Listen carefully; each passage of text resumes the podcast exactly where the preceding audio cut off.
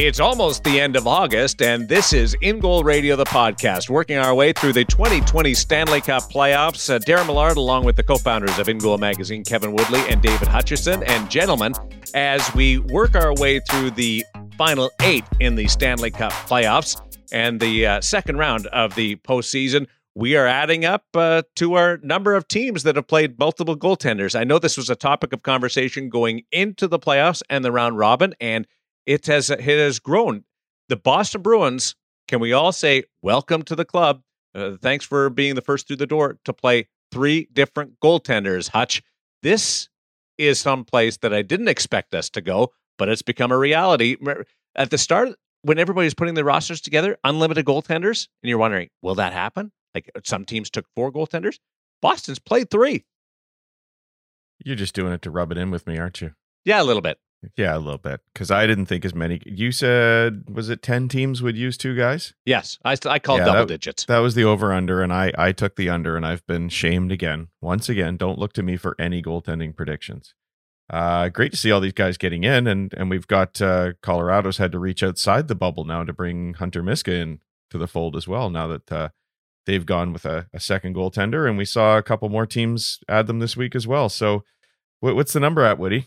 Uh, I'm not good at math, but it's higher than what you. Predicted. Oh, I thought you were keeping track because you wanted to rub it yeah, in. Yeah, no, no. I just need to know. I mean, it's frankly, I stopped keeping track after we passed your over under a while ago. So you know, yeah, we got to the point of now how many teams haven't used two guys. Yeah, well, I thought I You're, thought we were going to see three from Colorado the other night. The way things were going for Pavel Francouz, that way might see Michael Hutchison and the the all full right tandem there. It's. uh yeah, it's been it's been amazing to watch not just the number of goalies, but the ebbs and flows from tight defensive series to absolutely fire wagon hockey in some of them, and and the goaltenders at times suffering as a result.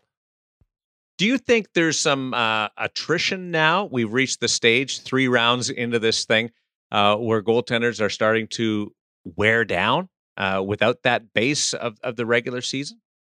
I think guys are wearing down, but I think we also have to remember that the teams are wearing down. I mean, we've always talked about the playoffs being a war of attrition, about those bumps and bruises adding up. And now we're seeing back to backs, and now we're seeing guys living in a bubble.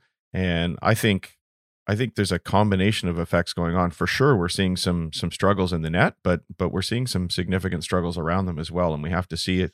I believe we have to see this as a combined result. Yeah, I think that's a really good point to to to remember that even as because I do think we're seeing some fatigue in some guys in some of these back to backs, and I don't think it's going to get. It's not going to get better as we move forward because they've said there's going to be back to backs throughout. Maybe the cup final won't have it, but the plan is to have them in the conference finals. At least the last time I checked, to still possibly have back to back games, still maintain this compressed schedule there's not going to be any gaps. And we saw it with the Canucks. They went straight from the first round or the the play in or the first yeah that series was moved up yeah they and so they want to get this done right and and so that series went from finishing the first round to starting the second round in two days uh, both of them had back to backs built in i'm not saying like Jacob Markstrom's going to be fatiguing, but eventually this starts to add up. There isn't the recovery time of hey, finish the series in five games and get three three days off or four days off. There's there's not a lot of recovery time built in, and yes, they're not traveling, and that matters. Um, but man, there's nothing like the intensity of playoff hockey, and so to go through it, especially for teams that aren't using tandems, that don't have a second guy they're willing to start in those back to backs, I can't help but think there's going to be a cumulative effect. And Hutch is right to point out that, you know, that includes the team too. And, you know, poor team performance obviously puts more weight on the goaltender. I'll put it another way. Uh, of the eight teams left in the Stanley Cup playoffs as we speak and record this episode, four of them are either going with the goaltender that didn't start the postseason or their situation is fluid in that people are asking who's going to start that night. So it's it, we are in a different uh, realm right now. And some of them are injury related too, right? Like obviously, yeah, absolutely. You know, Grubauer goes down or to Colorado, Boston, yeah. Boston leaves um, to tend to some family emergencies. Dallas, like Ben Bishop, just never hasn't been healthy throughout this whole thing, right? And we called that too. Like you can't look at that and say, well, well, you got it's injuries, it doesn't matter. No, the injuries are in some cases directly because you jumped into a season after four months off. Like this was predictable. So um, yeah, it's I mean, it's fascinating to watch, unique circumstances. and still a couple of teams riding a workhorse, right? Like like Carter Hart's the guy in Philly, and I don't think they're going to change that anytime soon. Jacob Markstrom, we talked about in Vancouver, Vasilevskiy, Vasilevskiy, Carey Price, and you know eh, before Montreal was eliminated with Price, uh, like you know Va- Vass is what 25, 26, still pretty young. Jacob's 30. Mm-hmm. Um, Jaro Halak, I thought at the age of 35, we saw some fatigue. And, and Hutch, again, got no help in front of him last night. Uh, None. But you know, I thought there were also signs of fatigue in his game at the age of 35 playing back to back. So you ended up seeing Dan Vladar anyways in his NHL debut debut and what a tough spot to come in. But a lot of people completely dismissed and poo-pooed the concept of starting Vladar and and now you've got Halak having to play 4 and 6 the next time. I don't know what uh, was said, what was uh, what was happening during that conversation when uh, when Yaroslav Halak, between the second and the third period, uh, had a conversation with Dan outside the uh, the locker room, and look just looked like the older guy taking the uh, the younger guy just made his NHL debut under his wing a little bit. Yeah, maybe some of that, but also probably like knowing knowing Yaro a little bit. I bet you there's a little bit of sheep like helping the kid, but also probably feeling a little bit bad about it, like about having put him in that spot for his NHL debut. Like, hey, this is because I couldn't perform, and again, no help in front of him, but you know, I put you in this spot of having to come in here and, and listen, don't worry about it. Um, other other unique one beyond just goaltending performance, we've talked about unique aspects of this bubble. To to go back to Halak, uh, we had it on the on our Instagram page after I, I noticed it on the CBC broadcast. The guys did a great job of of picking it up. Jaro had gone to the bench midway through the period for some skate work, but he also changed his gloves. And they said on the broadcast that this is a regular thing for him he changes the set of gloves he's wearing halfway through every period, which raised my eyebrows because I know it's not a regular thing for him. Maybe it has been in the bubble, but I've watched Jaro enough to know I've never seen that because I would have noticed it. Well, it turns out, reached out to Chris Joswiak from Brian's, and absolutely, it is now a regular thing in the bubble because it's so much hotter there. And so he feels like he's sweating more. And so instead of swapping between periods, he's there, there being the extra sets going on the drying rack and he's actually swapping during the TV timeout midway through every period just to get a fresh, tacky set of gloves on his hands. So, you know, again, you know, this bubble has been really unique and goaltenders have reacted differently. And I think we need to take that into consideration. Even the no fans thing. There are some guys who just get up and get amped based on crowd. Like that's part of their mechanism, and they don't have that. Uh, here's an example where, you know, right down to equipment needing to be changed because of because of the heat, because of the ice conditions. I'm wondering if sharpenings are different. There's it's just such a weird situation. We also have uh, a bit of a development on the goaltending uh, carousel that uh, we expect after the end of the Stanley Cup playoffs and get into free agency with all the UFAs and the RFAs. But Jimmy Rutherford Hutch uh, has gone public saying he's he's waiting to uh, get offers on a goaltender, and Tristan Jarry and Matt Murray uh, will not be the tandem for next year. So we, we get a bit of a, a, heads up on. Don't know where one of them will go and who's going to stay, but uh, but looks like uh, that will be one of the first uh, things to drop on this uh, wild 2020. Yeah, I don't think it's any surprise to anybody that one of those guys has to go because we have the expansion draft looming, and they're both uh, solid young goaltenders uh, one, a two time Stanley Cup champ, and another that's sort of supplanted him in the crease to an extent this year, with the exception of, of those playoff starts.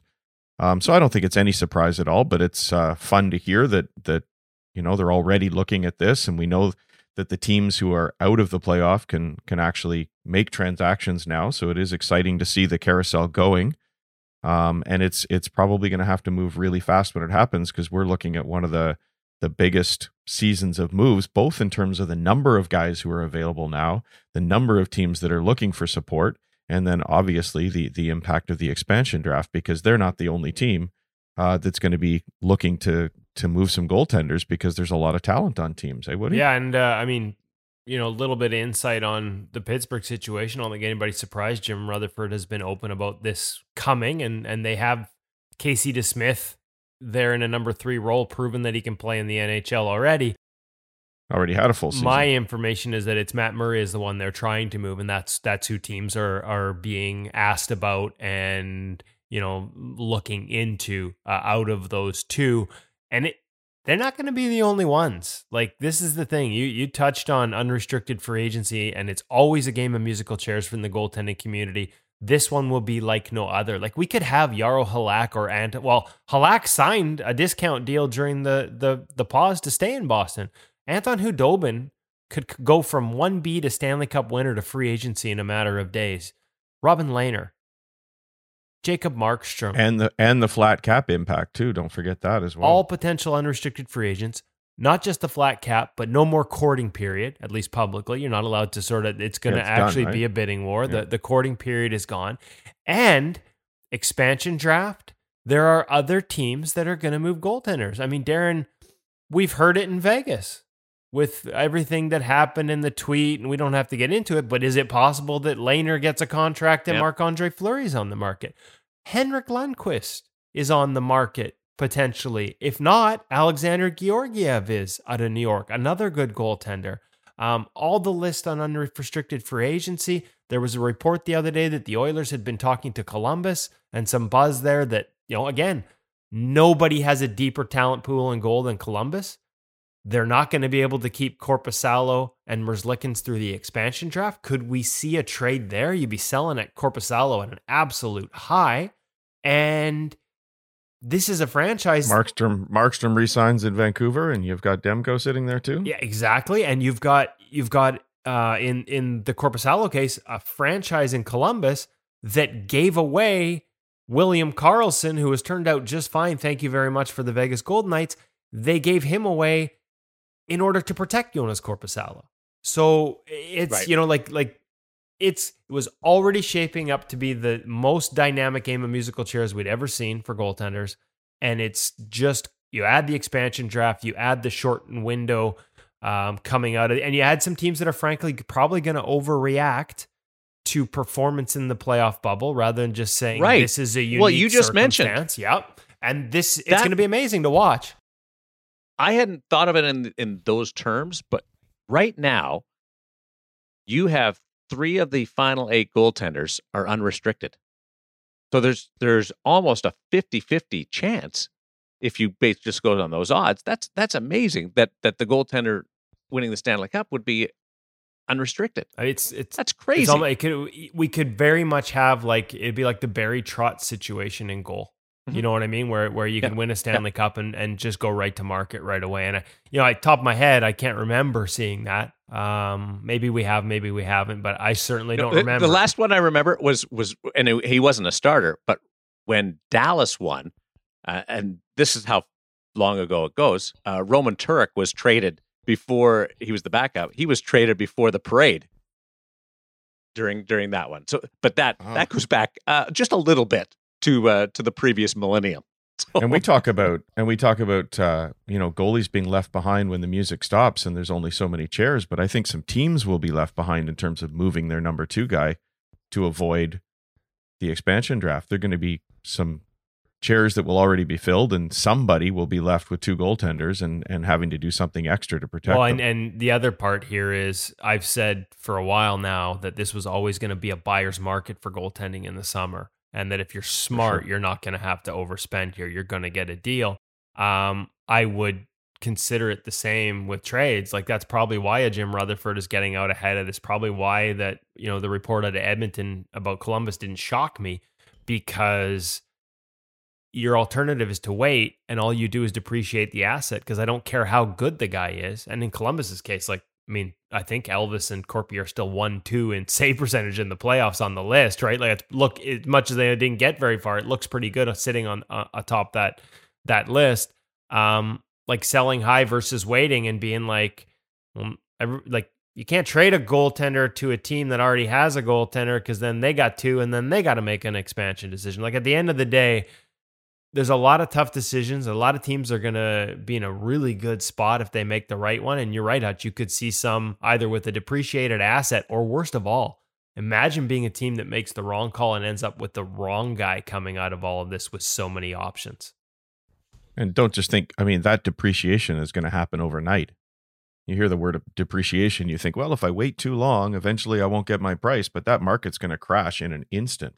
Yeah, and and it's already deflated. Like goaltending, like this is the reason that, frankly, some teams you know, we see some teams they invest in it, they turn out guys they already have. Like, look at the Kings with Jonathan Quick and all the guys they've turned out behind them, and then turn them into other things through trades. But for the most part, the market on goaltending has been so depreciated that there isn't teams don't actually see a ton of value in that. Because yeah, hey, we can turn out a great one B, can't keep him because we need to move him because he needs to play, and we got a guy. But what are we really getting for him? Like there's the mar- the return hasn't always been great in those situations. And even if you do believe in it, who's actually got the money to spend this summer? Yeah, you have to find the money sometimes. Well, and this year, worse than any other, really. Right. Uh, the uh, the extensive, incredible list of goaltenders that require new contracts after this playoffs is unprecedented, and adding to that urgency is the expansion draft and the arrival of the Seattle Kraken, and that is uh, where we go to for our feature interview this week. Woody. Yeah, Andrew Allen. Actually, it's funny we were talking about this. I never, I never thought it's the perfect segue to Andrew, who yeah. has to sort through all this, or along with the management staff, Ron Francis and and uh, and all the team he's assembled, and by all accounts, a great team already with the Seattle Kraken. They're the ones that have to figure this all out and and maximize the value. Um, listen, Andrew's a guy. This is going to come through in the interview, so I don't want to spoil it every time Buffalo came through town. I'd heard about him uh, and heard a lot of good things from the goalies coming through the Chicago system when he was with Rockford. Um, this is just how it is. You talk to goalies about who they've worked with, and every time Andrew's name came up, it was in glowing terms. And then when he started to come through town with the Sabres, I introduced myself and we just started to have conversations in the locker room. It's funny because no joke, it would be like, and, and pretty good group of guys. Linus Ullmark is, as you heard last week, real, he loves his gear and he'll sit and talk gear. And Carter Hutton's a guy that you know, long conversations with Hutton, it would end up being the four of us just sitting in a corner of the room in Vancouver and just sort of talking goaltending for a while. His passion comes through. Uh, as you'll hear, he, he, probably doesn't continue down the path with this career if not for that passion. Um, I always love talking goaltending with Andrew, and, and uh, this interview is no exception. So I know uh, our audience will enjoy it as well. I was excited to meet Andrew Allen through this interview in listening to your conversation. And for those uh, subscribing to In Goal Radio, the podcast, who don't know him, this is uh, going to be a fun journey to watch as uh, he joins the Seattle Kraken. Here is Andrew Allen, the feature interview on In Goal Radio, the podcast with Kevin Woodley.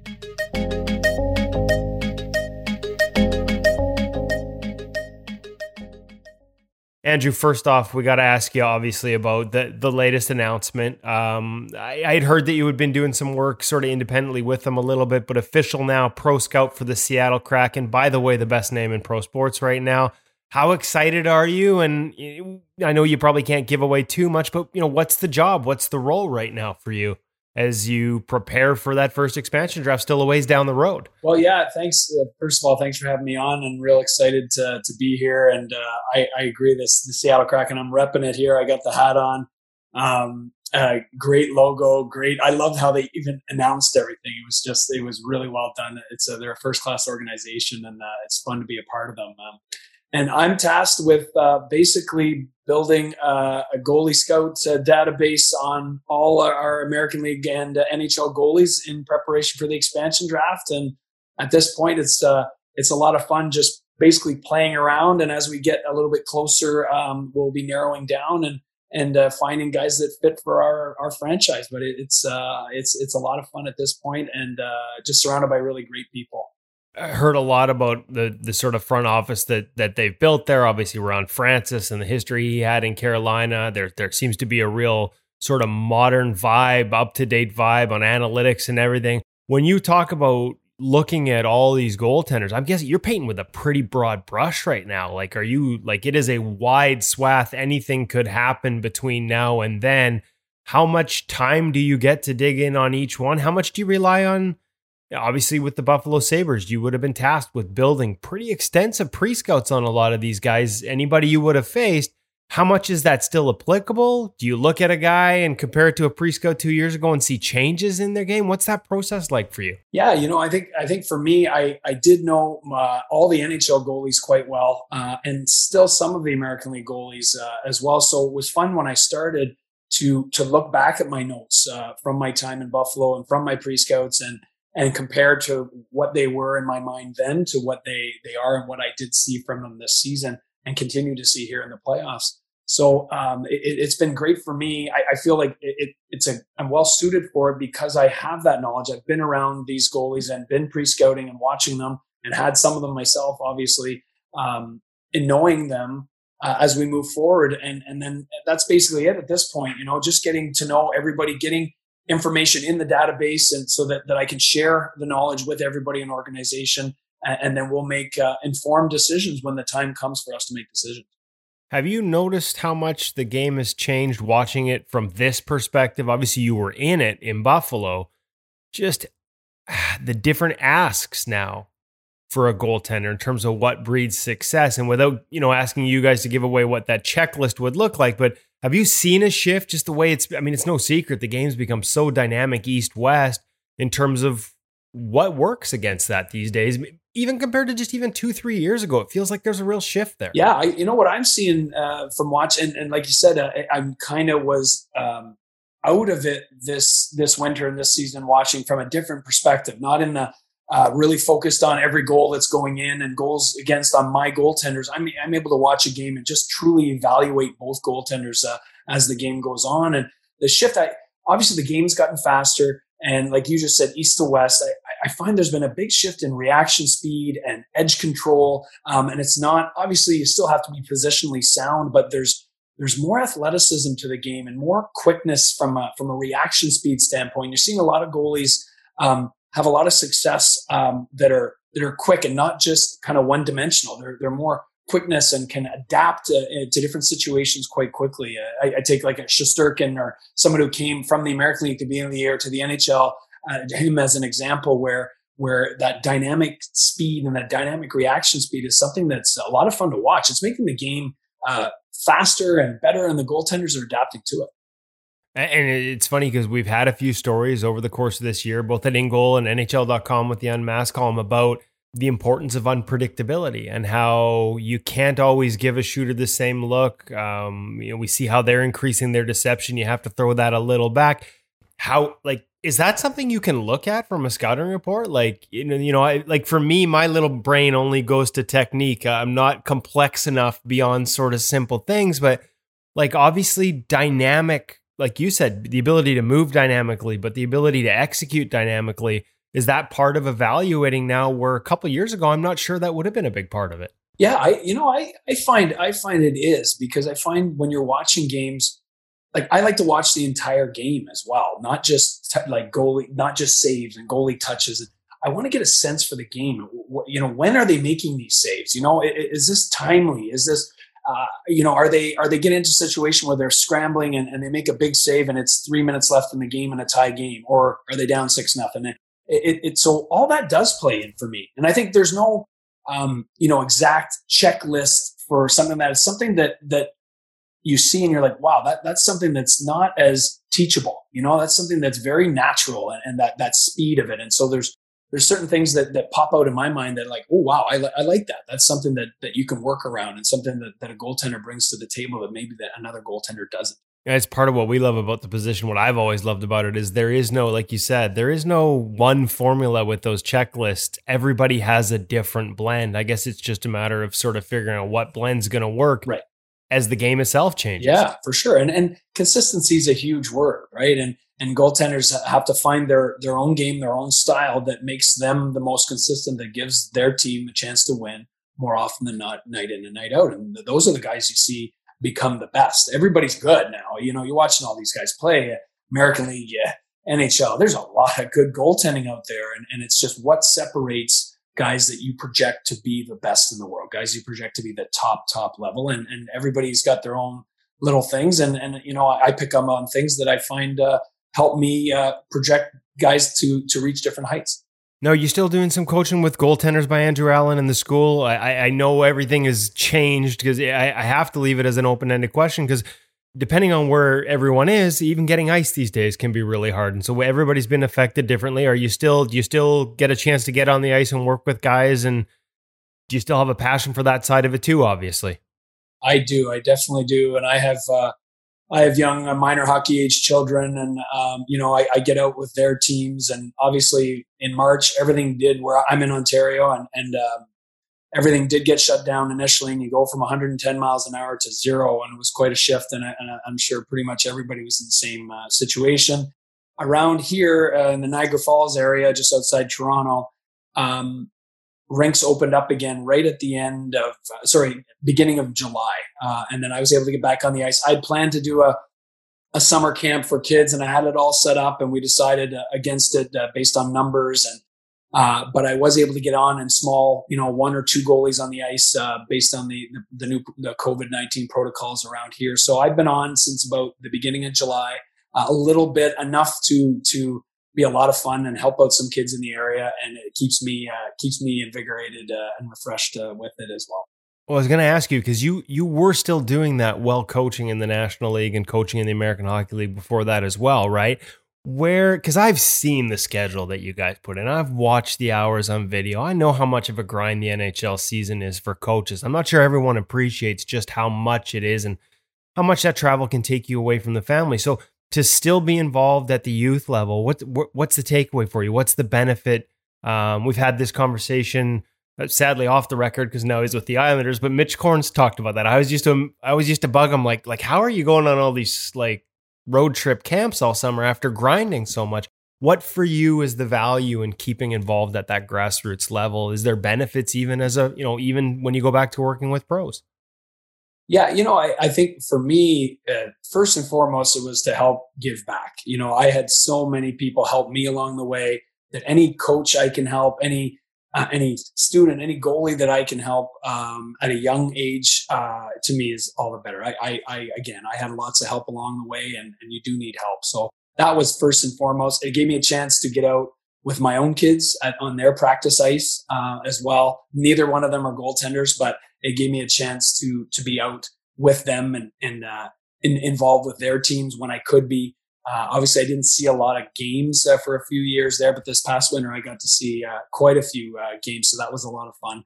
Um, but you know, I do. I always found too, even when I was coaching before I um, started uh, in Chicago in the development goaltending coach role, and then in Buffalo. Um, when I used to coach even younger kids, as you're talking, you're talking it through a certain situation, say a post play situation, and you're you're almost justifying yourself as you're saying it. I'm like, am I, am I going through this properly? Is there something new? Is there something? And so I find coaching at whatever level, you're always talking, you're always communicating. It keeps me relevant and it keeps me understanding where the game's going and should I be changing this or should I keep that same philosophy? So it, I do find it does help me uh, no matter the, what the age of the, the uh, kid is, uh, that it does help. I really do. I was going to ask you, what uh, is, are the kids not goalies because of dad, or is that just uh, like is that just a wise decision as a guy who's been around it all his life? I don't want to have to deal with it here too, or they just haven't gravitated towards it. Well, we're on the air here, but I'm I'm going to blame I'm going to blame my wife because uh, my wife I've been with my wife a long time, even in my pro career, so she saw the ups and downs of East Coast League to the American League to the NHL, back and down, and all that. Um, so uh, she wasn't real fond. Uh, she was my mental skills. We didn't have that as much then. She was my mental skills coach. She was my support system, um, and she didn't want to go through it with two more uh, two more goalies. So it uh, it's something that I just wanted them to play and enjoy. And, and uh, neither one. My son, my, my son's older. He did gravitate towards the net a little bit, uh, but but overall, they're both defensemen. So they're both thinking. They're both helping goal. Well, we can't have them being mindless forwards. They've got to at least contribute to the goalie union a little bit. So that's that's a positive. Now it's a perfect segue to the career because before you coached, you played. Um, University of Vermont, uh, four years there, and then a pro career that you know five years between the AHL and the ECHL. I think eight teams in five years, if I if I did the math correctly. And as long as we're in single digits, I can count to that. Um, including your first full year pro, four different teams. So I couldn't help but notice too. Also the era like to me as you're starting your pro career around 2000 2001 01 02 that to me is like that's what like maybe it's just my personal bias because that's when I started learning about the position through a guy like Ian Clark but it feels like that was a that was a that was a point where I would talk to guys in the NHL and proper leg recovery wasn't something they all did but it was being taught like to me that was a real part of the shift towards the level of teaching and goalie coaches everywhere and and in that era. So long-winded question, but Andrew Allen graduating from the University of Vermont from a style perspective, playing pro those five years through that transition. What kind of goaltender were you when you started, when you finished, and how much of sort of playing pro at a time when the game was changing so much for goalies? Like, did that form you at all as a as a goalie coach after you were done? It's a great question, and I uh, that first year pro for me, I learned so much. And I had Ian Clark. I was under contract with the Florida Panthers, and Ian Clark was the goalie coach. And I met Ian in in training camp, and I was on the ice with Roberto Luongo, Trevor Kidd, me, Wade Flaherty. I got to know Wade Flaherty really well, and I'm friends with him to this day. Uh, through that whole experience, we actually were together on 9/11. That's uh, in our uh, hotel room, and so I, I Wade Flaherty's uh, in my uh, in, has been in, in, entwined with my whole hockey career. Um, and the what I noticed, so coming out of college, I was a big, lanky, six foot four goaltender that I, I, was quite raw. You know, I wasn't a technically perfect goalie by any means. I, I did a lot, I believe, on on basically uh, work ethic. but I noticed in that first training camp with Ian Clark that footwork was everything everything we did was based on edge control and being balanced and being in position that we can recover instead of reaching as much, instead of um, you know uh, ending up back or ending up forward. And um, I that was an eye opener for me that first training camp, and that has stayed with me through my whole playing career and coaching career. To me, footwork, edge control is the base of goaltending, and, and that started for me with Ian Clark there in Florida. Um, and I got I got to come up at the end of the year, and I backed up the last two games of the regular season. So it was it wouldn't be even in the stats because I got no minutes. So I actually was on five teams that year, uh, including the Florida Panthers. So um, so I got to work with Ian again um, at the end of the year, um, which was which was which was great just to pick his brain and, and be a part of all that. And um, we didn't have at that time the developmental goaltending coaches, so you were pretty much on your own. Uh, from that standpoint, um, you know, when you're in the minors, so it was. Uh, so I learned a lot. I was in a lot of places that that year, but uh, I got to see all three levels uh, in North American Pro uh, and got to see the difference in how how much as you move up a level, the quickness uh, you need to be you need better feet. You need to be in position quicker. The releases are quicker. They try to get you before you get set. So so it was a great learning experience that first year pro. It's funny. I'm gonna have to throw out the caveat here. I had no idea. I forgot about that. I, I knew you were in Florida at one point, but I totally forgot that it was an Ian Clark thing. People are going to think that every interview I do is naturally that I'm picking people to tie back to Ian Clark, but it is amazing whether it's we talk about Children of the Corn and you know the Allaire brothers. Uh, it, Ian intersects through a lot of these paths as well, so I, I shouldn't be surprised. And yet people are going to be like, "Geez, what?" Like we just we just had one of your former pupils, Linus Ullmark, on last week, and I'd ah. forgotten that his moto journey was also with Ian Clark early on. So uh, I swear, folks, I'm not setting this up on purpose, uh, but Ian has that kind of impact. So early in your career, you you you learned that.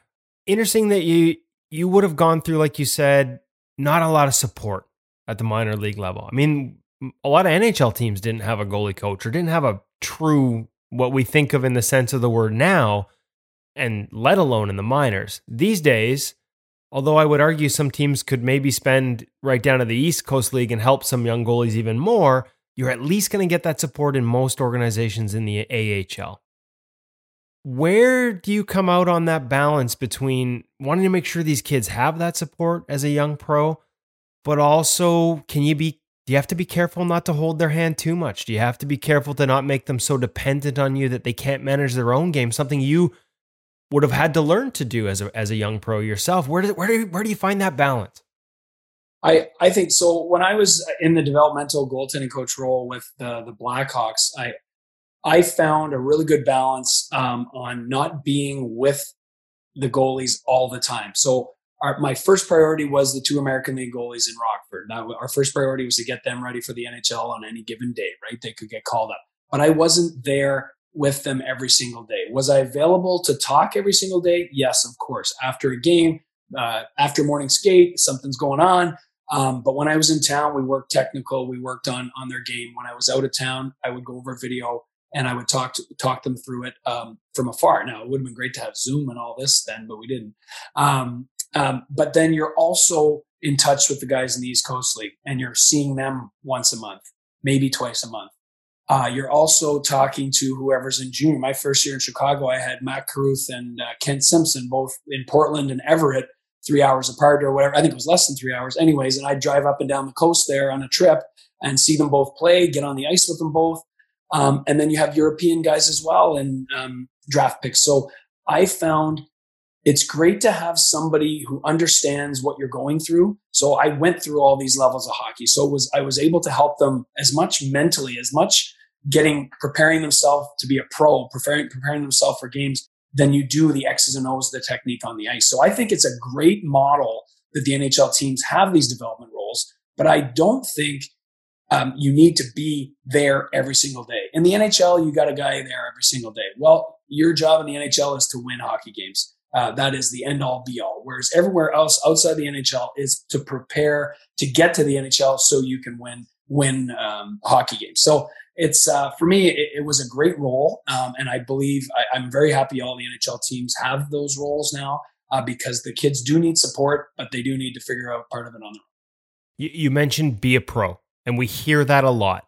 Can you explain? And we've had different people explain, especially goalies. It amazes me sometimes that we hear guys figure it out. They've already been in the NHL for a little while before they figure it out, and then we see them take off. I mean, and and they're the first ones to admit it. Uh, I'm thinking of Chris Driedger. We had him on the podcast a few months ago, and there's a guy who, you know, um, didn't have the success people had hoped for until just like he hit that level this year, and he talked about changing everything and being a pro. What advice would you give when you when we throw out that term in terms of specifics? Are those habits you can start at a younger age? Is it off ice, like who you're friends with, what you eat? Like, like if you had a 15 or 16 year old even starting junior, are there things that they can start to do to make sure that by the time they get there, they at least have a foundation of what it means to be a pro? Yes, I, I, believe it's something you we should be talking to our younger kids about. Obviously, you don't have all um, the amenities and everything that the uh, the the pros have uh, at their advantage from an off ice and uh, consultants and all this as much. There, nowadays, there is uh, kids younger getting nutritionists and, and things like this, but it's it's I believe at a younger age you start talking about what a professional is. A professional comes to work every day ready to go, not just shows up and say, okay, now I'm going to be good running on the ice. They think about it all the time. You know, what, what did I, what am I doing today to prepare to be good for practice? What goals am I setting for myself? What team goals am I setting? Um, all to the point, how do I recover after? Do I just take off my gear and walk out? Or am I stretching out? Am I, am I trying to, to become as close as I can be to a professional without yet being a professional. I believe that is the start. Then it then it's easier. Then you have those habits. You have those work habits. And then you learn as you go. You learn the mental the mental side of it, how to how to deal with well, I'm playing better than the other goalie, but he's playing over me. And, and the, the big word, hockey politics, things that you can't control. It's how do you come to the rink every day and let your mind be in a place that your body can just react naturally. You're not thinking about what if, uh, well, I'm getting hard done to, or this guy, that guy. Oh, I don't know what happens if I get called up. What happens if this? Or what what scout's going to see me today? That's things that I did in my head, and I think I would have been a better goalie if I would have been able to find a way to compartmentalize that. So I think we can teach kids a little bit younger now just the day to day what it takes to be a professional. And like you said, a lot of a lot of guys enter the pro ranks and and have got there a lot on skill and talent alone. And they have to learn that oh this everybody's good now you know? And i really need to bring it every day make an impression every day in a positive way that my team and my coaching staff and my organization are confident that i'm their guy you know? And and how do you deal with it when you're not their guy? And guys like like chris Driedger that for a while there he he was in the minors he was doing his thing and then he got an opportunity and and he sees it you know and some guys might not be prepared to see. It so that's a long-winded answer but i do feel it is something that we can ingrain at a younger age. It will make it easier uh, but it always is a transition to see how important it is as they move higher to to take care of yourself both on and off the ice and, and give yourself the best opportunity to get to get opportunities. Okay now i jumped ahead there. We started talking about your time with the blackhawks started talking about the time with buffalo.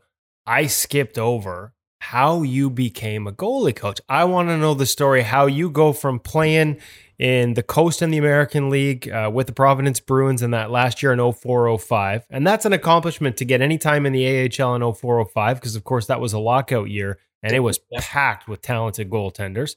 So, how do you go from that to working with the Japanese national team from 06 to 2011? Like, eh, how did that transition start for you to, to goalie coach? When did you know? And, and the opportunity, how'd you end up in Japan? Or was it even in Japan? Or How'd you end up working for the Japanese national team? I need to hear this story.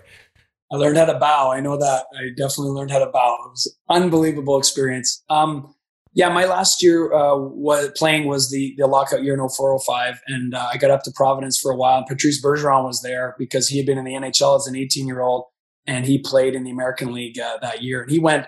I was up when he left for the World Juniors. That was the year that was him, Crosby, and uh, was it Corey Perry? I forget. Anyways, the line, their line was unbelievable in North Dakota when uh, Canada won gold.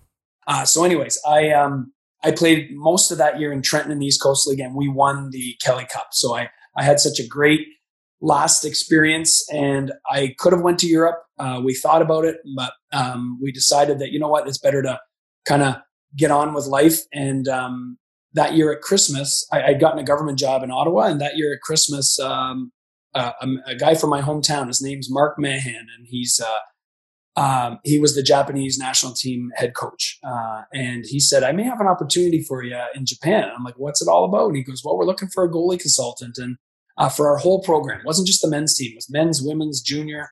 Um, we want somebody to come over and, and basically get our goalies at a higher level and and teach teach the goalie coaches as well um, what needs to be done." So that's how it came about. Uh, it was um, unbelievable experience. I was still working a government job in uh, in Ottawa, taking time uh, leave without pay for time away. I was a goalie coach for the University of Ottawa men's team at that same point. I also was volunteer goalie coach at St. Lawrence University on the U.S. side. It was an easy drive to Ottawa, so I had many irons. I was doing kids kids coaching in Ottawa at the same time, just trying to keep as many irons in the fire as I could. And uh, the Japan thing was basically a 12 week contract per year where I met them.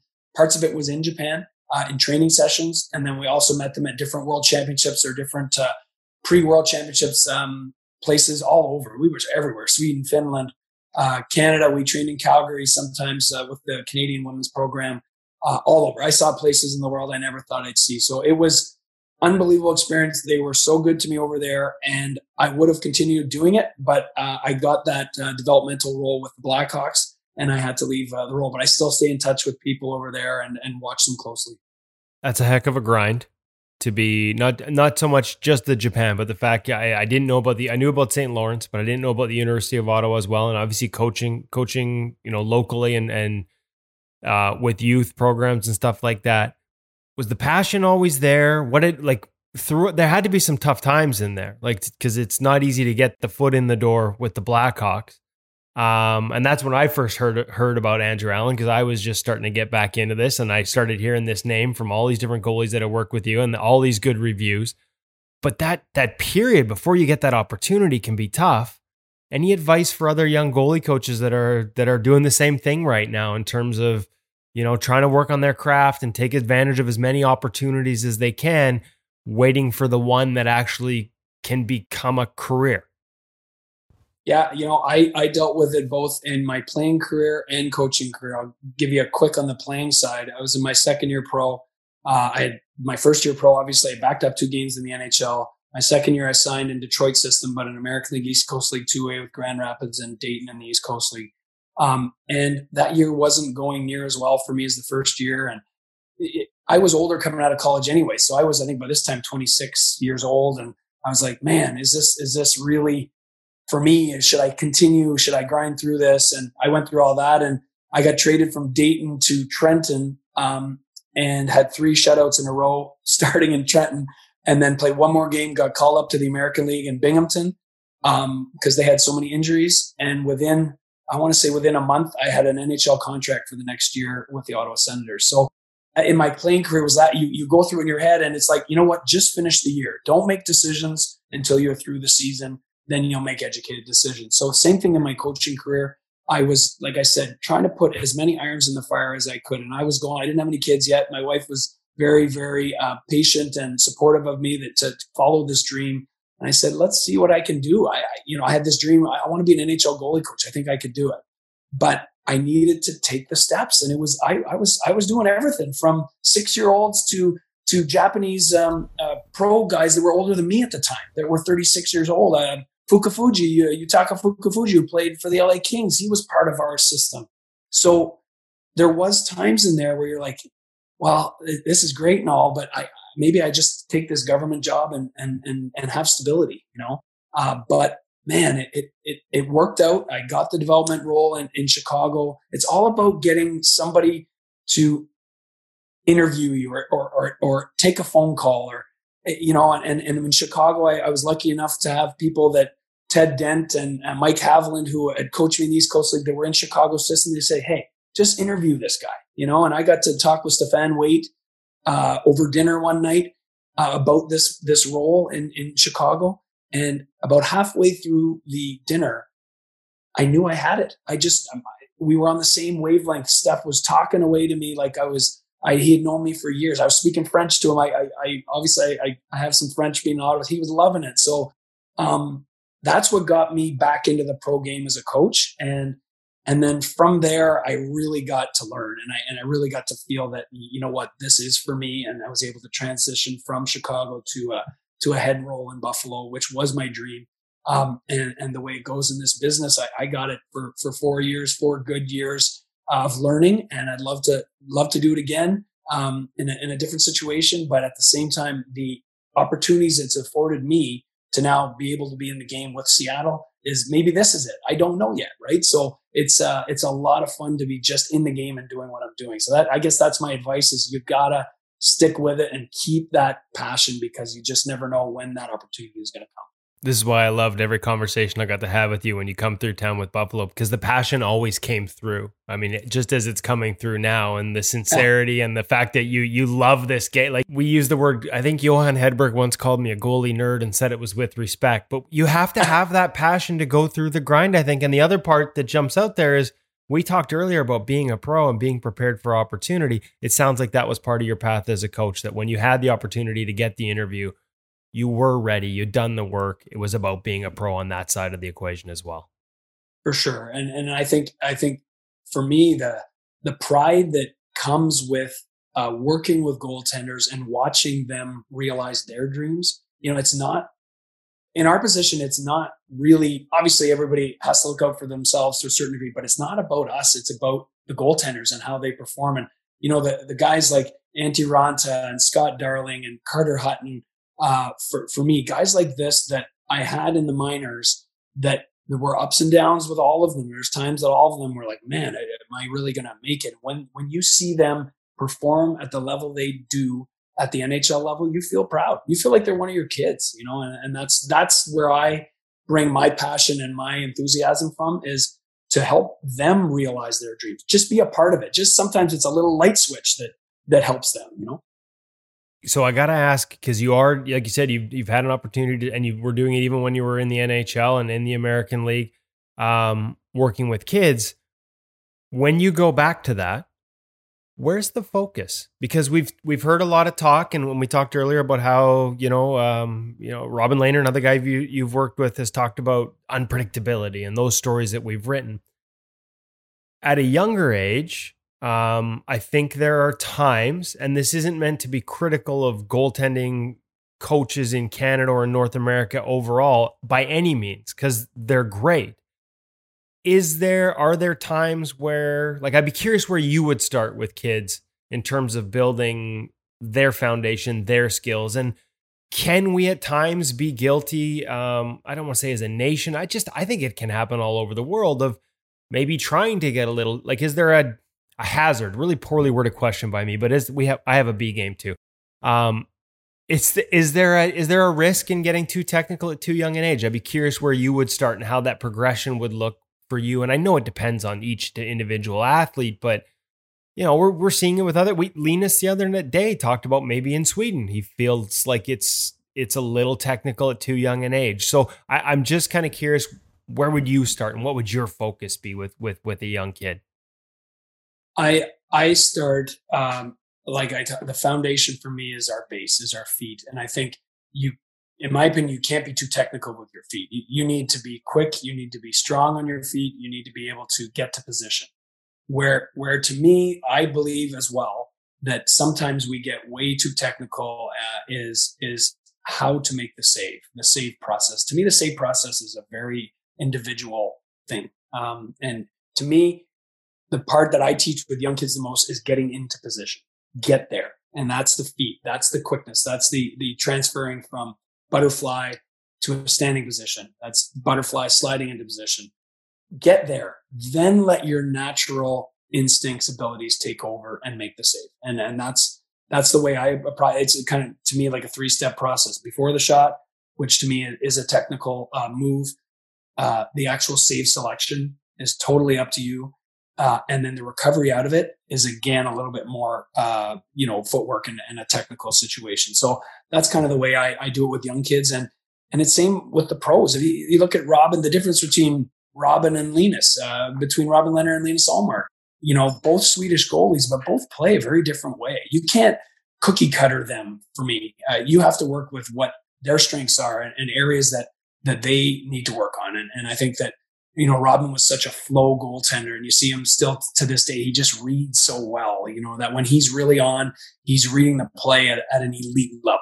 Um, and Linus has come along so way, and he's a he's an edge control guy, and he's a more positional guy, and he's big, and and his whole thing is, and and he's gotten so much better is tracking the puck and uh, and reacting to pucks with his hand, and not being that robotic, you know, and and and and I think that's where probably Linus is talking about from a younger age? Do they teach every goalie the exact same way? And I think that's where we got to let goalies be themselves as well. Everybody has a personality. If you if you if you look at a uh, a Robin Lehner versus uh, a Semyon Varlamov, or or there's there's two very different human beings and two very different goaltenders there. So uh, to me, you can't teach them exactly the same. Uh, it's perfect. It goes back to that whole thing about there's everybody has different mixes of the elements that are required and how they blend together is unique to the individual. Um, drill work, how can you encourage that type of, like you said, like uh, when you're working with them? And I think back to Carter Hutton, who was a guy you had uh, in Rockford uh, and, and, played a key role in him springboarding to the NHL uh, from Rockford and then had him again in Buffalo. And he was a guy that talked to us about how, and I think even at InGoal and, and me as a writer, not little ignorant had had written in the past about how practices can be bad for goalies. And he was the he was the guy that told me like hey no like embrace the dynamic tough parts of practice because sometimes the goalie specific stuff can be too predictable. Is there a, mm-hmm. so that's a two parter is there do we need to make sure that even when things are tough we're finding ways to take positives or take something out of it as a goalie? And are there things on the other side that we can do as goalie coaches to make sure that it's not always predictable that yeah we can we can ingrain something we need to do technically um, but if every save is from the same spot and the same shot and they know it at some point that's a negative too. Yeah you know i uh, i believe a lot. So my process and, and how i worked with carter and, and everybody basically is before practice is a controlled goaltender environment. So whatever we work with a theme for the day whatever if say the theme's post play for the day everything, the footwork we would do before practice, the before practice shooting drills would all be based around that. And that would have been built based on conversations I had with the goalies, what we've seen on video, what right at that point we felt we need a little more of. Then during practice, you have to compete. And, and I feel you, you got to turn your brain off a little bit. It's not going to be structured just for the goalies. And uh, you have to find the most game like situations in practice drills and really play them live.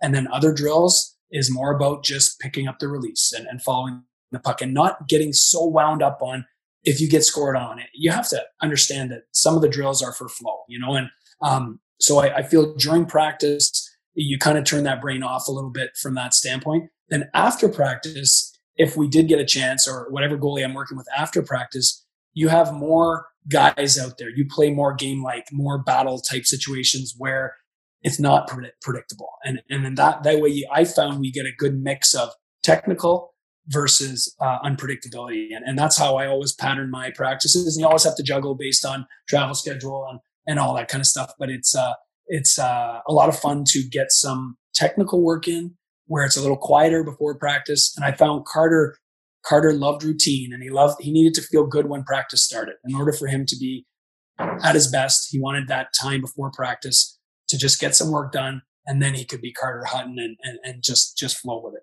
those games at the end the last one i promise but because uh, we've been at this a while but the games at the end value there in creating a competitive environment that may still have a technical element but the need to compete and go outside of technique is there value there not just for the goaltender but in that once you sort of trigger that competitive environment you're going to get more out of the players shooting on them too 100% and, and i even i even took to the point that when before we start the drill after practice, I, I, I say, listen, goalies, we're looking for this. Players, you got to score from these situations. You got to find ways to score. So I, I tried to involve everybody, and and I always found it as a thing that players wanted to stay out, and if they wanted to stay out, partly was because they were enjoying what they were doing, right? So. Um, so to me, it's it's important. If you want shooters to be involved in the drill and you want shooters to be engaged, so that so it's better for the goaltenders, there's got to be some fun for the players in it as well. So we we tried to find all kinds of different scenarios and, and little competitive games and uh, bring the competitive juices and and, and I, I found that that really helps everybody everybody get involved and everybody uh, get something out of the drill.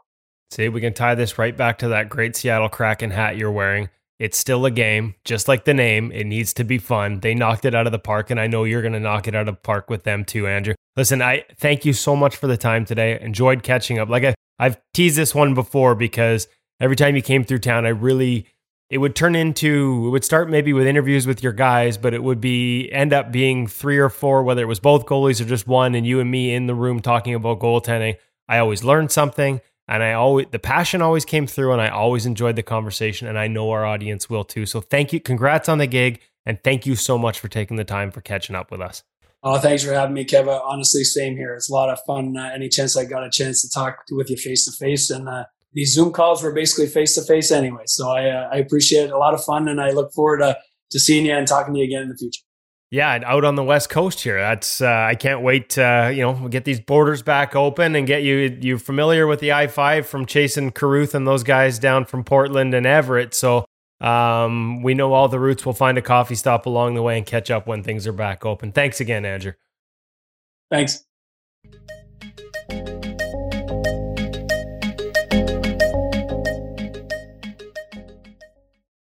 This will be very childish of me. Great interview, awesome uh, conversation, uh, Woody. But uh, when when Andrew is talking about uh, repping the uh, the hat and stuff, just a cool logo and a great name, and I'm like, that that's a cool hat. I like like to wear that hat. Yeah, we. It's funny we joked about that off air too. Like my girls just haven't really gravitated towards hockey, probably because it's they've been surrounded by it their entire lives. Um, but even they were like, "Ooh, like that that logo that we're we're yeah. a family that when the borders are open, Seattle's kind of a weekend retreat for us just down the I-5 from Vancouver and one of our favorite cities." And so the idea, I haven't done this frankly ever, like 20 years covering the NHL now, but the idea of going down and watching another team play and and they, you know, teenage teenage daughters are excited about that logo and the way they've built that brand and that tells me, you know, if non hockey fan teenage girls are loving it, uh, and my daughter's a critic of anything I do or wear, uh, that's a pretty good sign. You've hit a home run there. I love it. It's fun. Like Andrew said, the,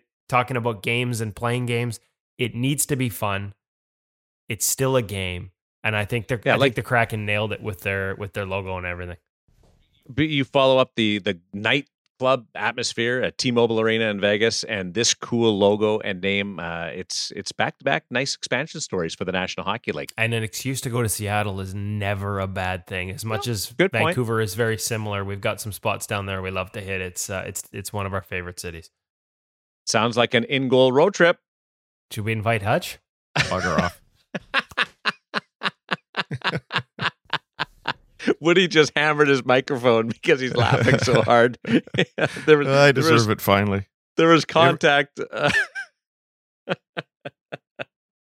uh, we will we will we will get together on a road trip uh, as soon as we're through all of this uh, pandemic and uh, and we get back to normal. And we're looking forward to it uh, greatly. but just a Woody or Hutch, an, just an observation, comment on on what you heard from from Ed. Well, I I actually thought he was one of the most forthcoming about the actual role of a goaltending coach today. and and I know we've had lots of guys on, and they talk um, generally about how they spend their time. But I was just fascinated as he walked us through um, what he's doing on the ice with these guys on a on a game day to to prepare them for the game, and how each segment of that day is a little bit different. How his role as a as a, a mental coach to a degree is is part of that as well.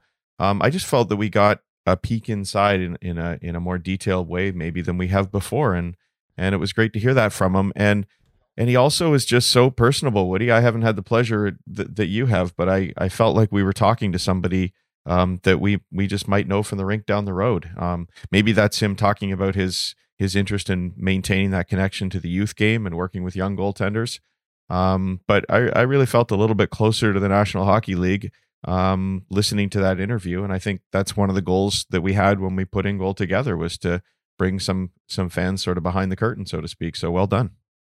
Uh, easy when it's like I said. There's a reason every time. Every time, just there's a passion there that comes through. The conversations are always enjoyable. So I'm I'm glad that uh, and thank you to the Seattle Kraken too because um, not all teams are going to make their their goalie in in Andrew's case goalie professional goalie scout right now.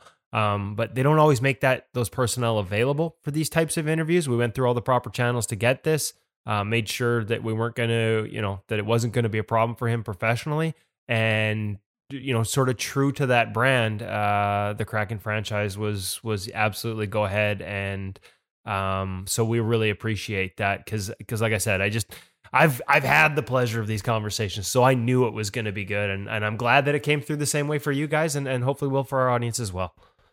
Well done, uh, enjoyed it, and at a time when everybody's going back to school, it's nice to have the episode of In Goal Radio, the podcast, uh, get straight A's with Andrew Allen, the feature interview on In Goal Radio, the podcast. On behalf of Kevin Woodley and David Hutchison, I'm Darren Millard. Thanks for listening. We'll talk to you again.